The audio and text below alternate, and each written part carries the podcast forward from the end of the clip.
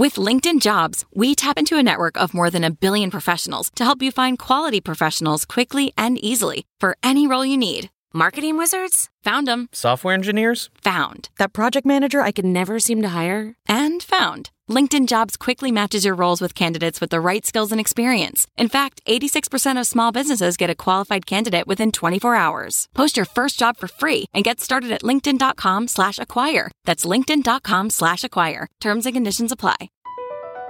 BP added more than $70 billion to the U.S. economy in 2022. Investments like acquiring America's largest biogas producer, Archaea Energy, and starting up new infrastructure in the Gulf of Mexico. It's and, not or. See what doing both means for energy nationwide at bp.com slash investing in America.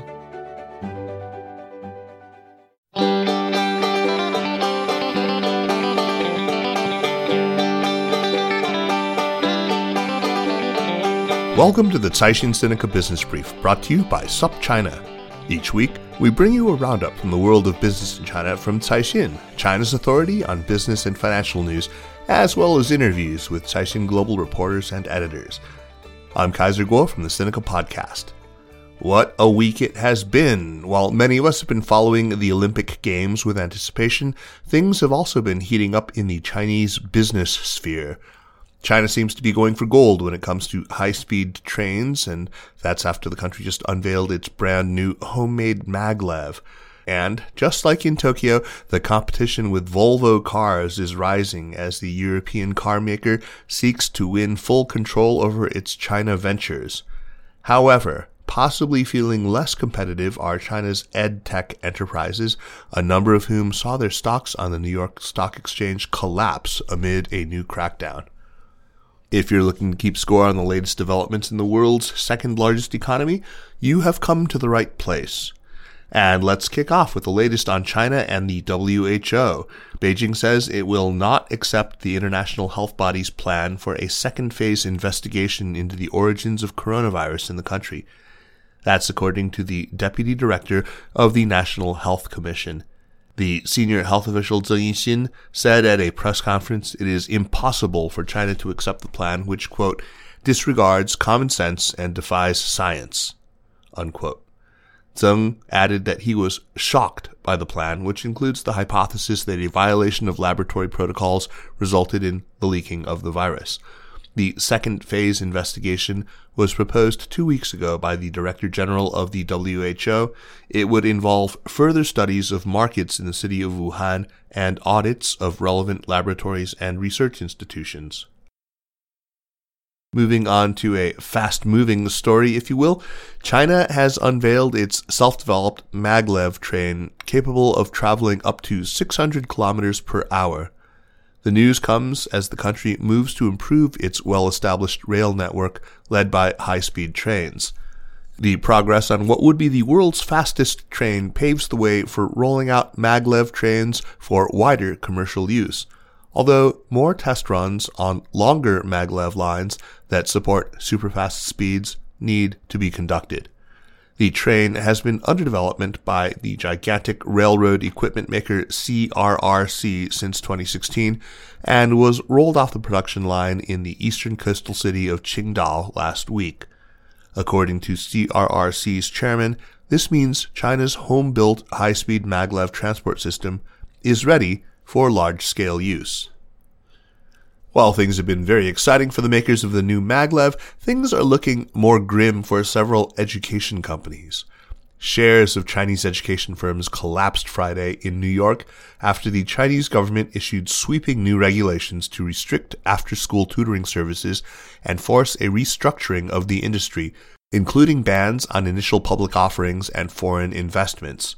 According to a document issued by the State Council and the Chinese Communist Party's Central Committee, Foreign capital will be barred from the sector through mergers and acquisitions, franchising, or variable interest entity arrangements. The same document stressed that after school training companies are also banned from providing overseas educational classes or classes that go beyond standard school curriculum. shares of industry giant TAL Education Group led the pack, plunging over 70% to a six year low. New Oriental Education and Technology sank 54%, also to a six year low. Meanwhile, shares of Gaotu Tech EDU dropped 63% to about a third of its initial public offering price. In other big business news, Volvo Cars has signed a deal with its parent Zhejiang Geely Holding Group to buy out the latter's shares in their joint ventures in China and take full control of its manufacturing and sales in the world's largest auto market as Beijing further opens up the industry to foreign investors. The agreement, which is awaiting the approval of China's regulators, will see Volvo Cars acquire Geely Holdings' 50% stake in Daqing Volvo Car Manufacturing and Shanghai Volvo Car Research and Development. That's according to a joint statement released on Wednesday, which added that the two transactions will give the Swedish carmaker full ownership of its production plants in Chengdu and Daqing, its Chinese sales company, and its R&D facility in Shanghai.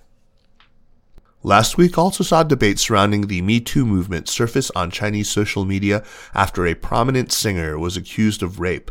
In a NetEase interview, 18-year-old Du Meizhu accused pop star Kris Wu of raping her two years ago, as well as repeatedly tricking young women into sexual relations. In an eyebrow raising turn of events, police now say that after investigating the case, they found that the accusations may be aimed at extracting cash from the star. A man has been arrested in East China's Jiangsu province for blackmail days after police in the province accepted a case filed by Wu's mother for blackmail.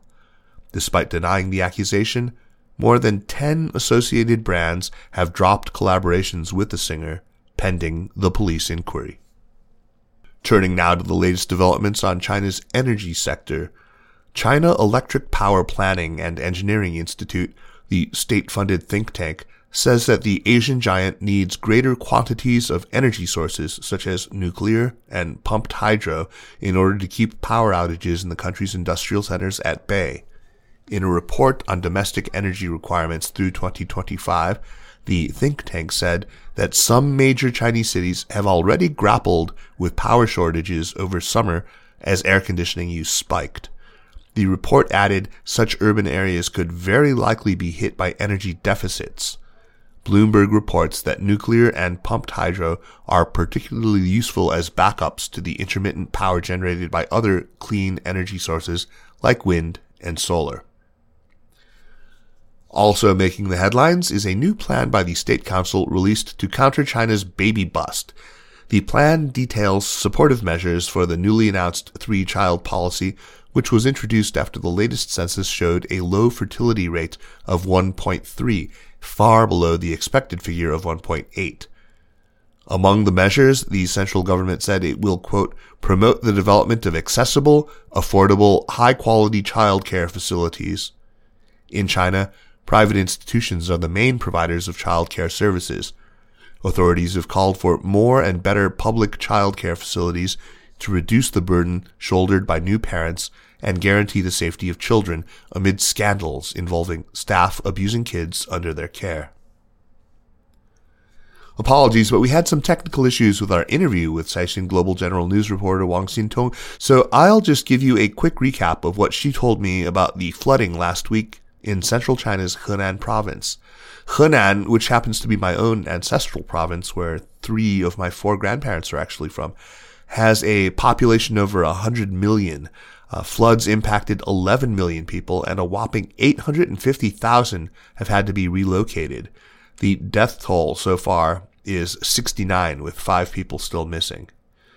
You've probably seen video or at least photos of the horrifying scene of people trapped in a subway car in Zhengzhou Henan's provincial capital, and a city itself of more than 10 million people. So Xintong told me that rain had actually not been very heavy on the morning of the flood, and people all went to work commuting as normal but it came down in buckets beginning in the late afternoon, just as people were preparing to commute, and the subway system was completely inundated. One train had the misfortune of being stuck between two stations, and while the conductor instructed passengers to exit the train and make their way down the tunnel to the next station, not all of them did and opted instead to remain in the car, fearful of water in the tunnel. Uh, then, according to witnesses, water suddenly surged really rapidly and began filling the car. Uh, although 500 people were eventually rescued, 12 people died, and I imagine that a lot of you saw that video of people uh, actually up to their necks in water in the subway car, which must have been harrowing indeed.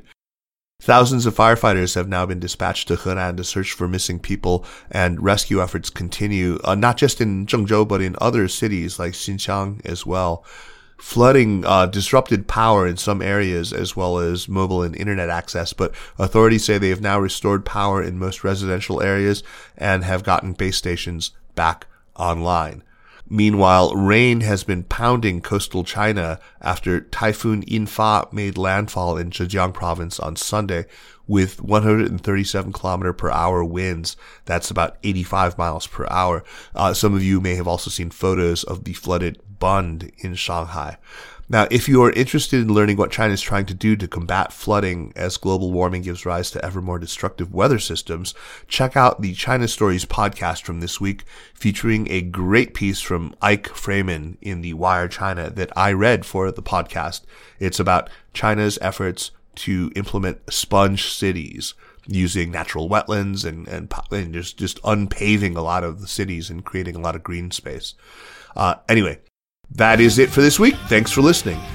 The Caixin Sinica Business Brief is produced by Kaiser Kuo and Nandini Venkata with stories from the staff of Caixin Global. Special thanks to Li Xin of Caixin Global. Thanks to Spring and Autumn for the music. Hear stories from Caixin Global, SupChina, Sixth Tone, and many other China-focused outlets on the new China Stories podcast. And for daily news and views, make sure to subscribe to SupChina Access for the daily newsletter. Find us at supchina.com. Thanks for listening, and we'll see you next week. Take care.